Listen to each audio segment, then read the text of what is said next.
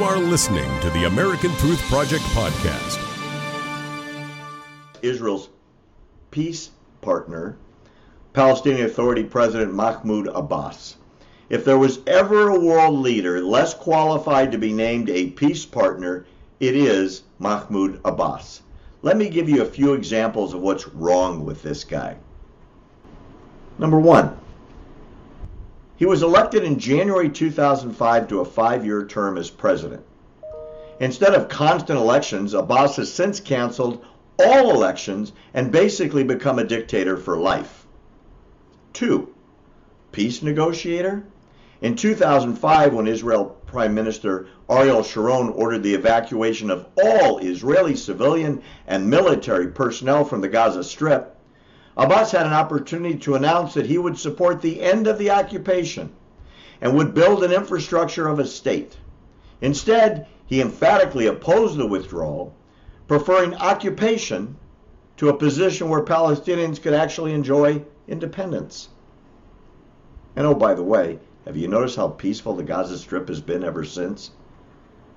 Number three, Abbas missed another golden opportunity for peace in 2008 in that year, Israeli Prime Minister Ehud Olmert made an offer for peace that was so overt that U.S. Secretary of State Condi Rice called it amazing and warned that Yitzhak Rabin had been killed for offering less.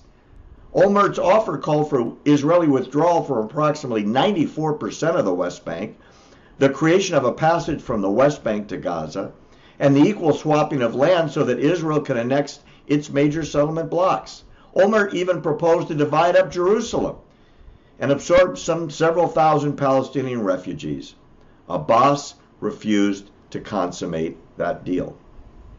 Number four, in 2009, Abbas again refused to negotiate, this time with new Israeli Prime Minister Benjamin Netanyahu, and rejected the new Israeli leader and his offer to immediately resume talks with no preconditions.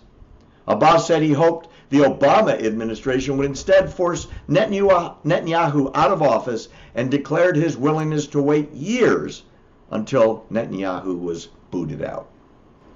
and incidentally, Obama did try to see if he could have that done. Thanks for listening to the American Truth Project, a 501c3 nonprofit. Please subscribe to our podcast and follow us on our social media channels to stay plugged in to the truth. Go to americantruthproject.org and subscribe to our newsletter to stay informed on the latest news.